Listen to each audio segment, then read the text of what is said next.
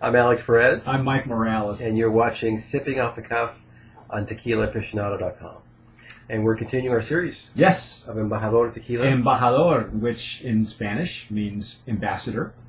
Uh, again, this is a family-owned uh, brand, fairly new. I think it's uh, about ready to be uh, picked up in Southern California, but is available in Arizona and parts of Texas.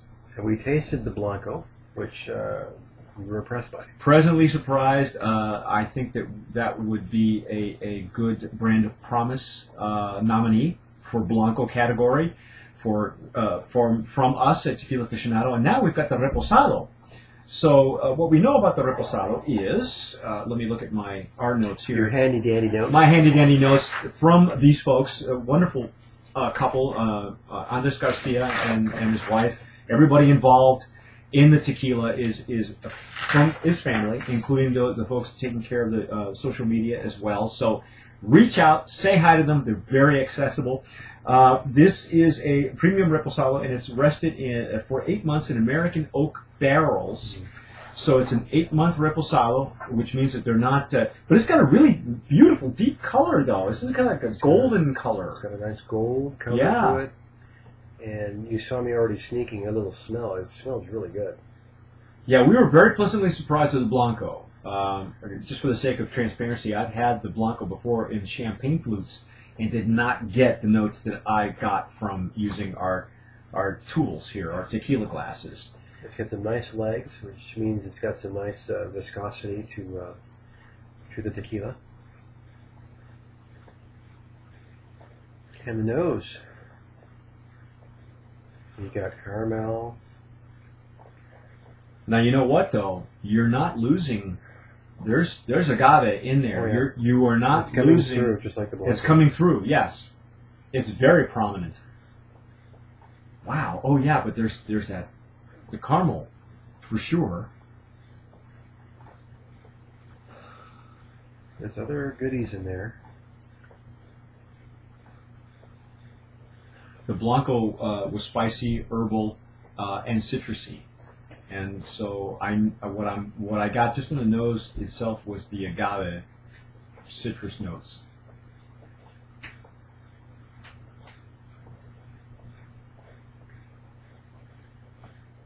There's supposed to be some other.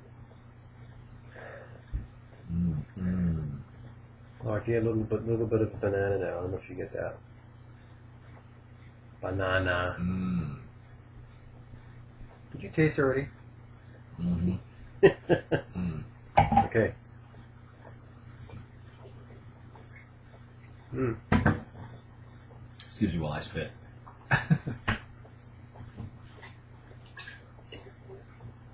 Wow. That's a nice ripple reposado. According to their notes, Mm. there's vanilla, caramel, maple, and coffee. I didn't get any coffee, but I did get um, I did get the maple, uh, Definitely the maple. vanilla for sure, and caramel right off the bat, actually. Uh, but was that what I was really impressed with is that there was still the, the, the agave characteristics that we we pointed out in the blanco are still prominent. Nice flavors. I think it's pretty well balanced, don't you? We're ba- well well balanced, and um, the the taste is still lingering in my mouth. So it's got a nice long, uh, nice long taste to, to it.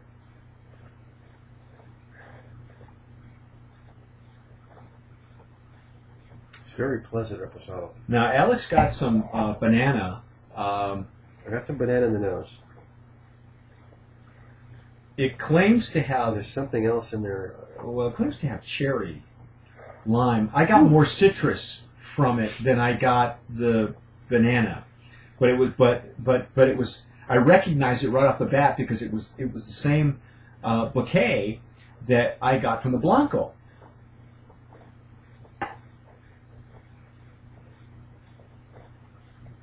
There's a there's a really good complexity on this tequila, man. Beautiful nose. And the mouthfeel is just uh, amazing. Wow, holy cow.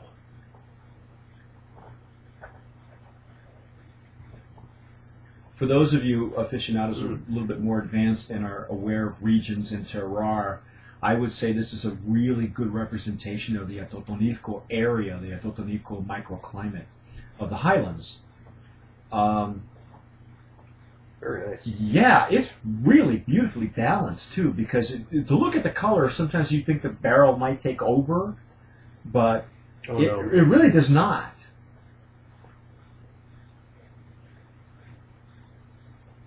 Got a beautiful nose.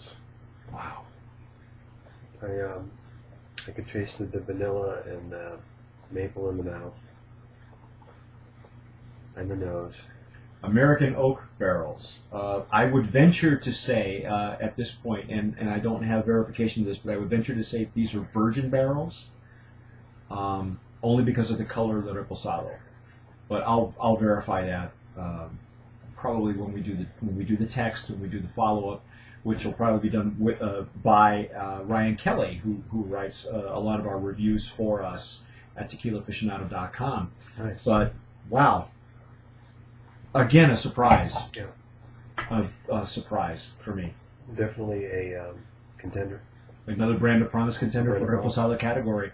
Um, Embajador Tequila, you'll be able to find it, I'm sure, in Arizona, parts of, uh, hopefully soon in Southern California. I know that they were working on it. At, at this time where, where we're filming, they're working on that, and parts of Texas as well. So look for it. It, it is definitely a, a great sipping tequila and worth your time and effort to find it. I'm Mike Morales. I'm Alex Perez. You're watching Sipping Off the Cuff. We've been trying Embajador Tequila. It is for us a nominee for Brand of Promise. Mhm. And as always, sip wisely.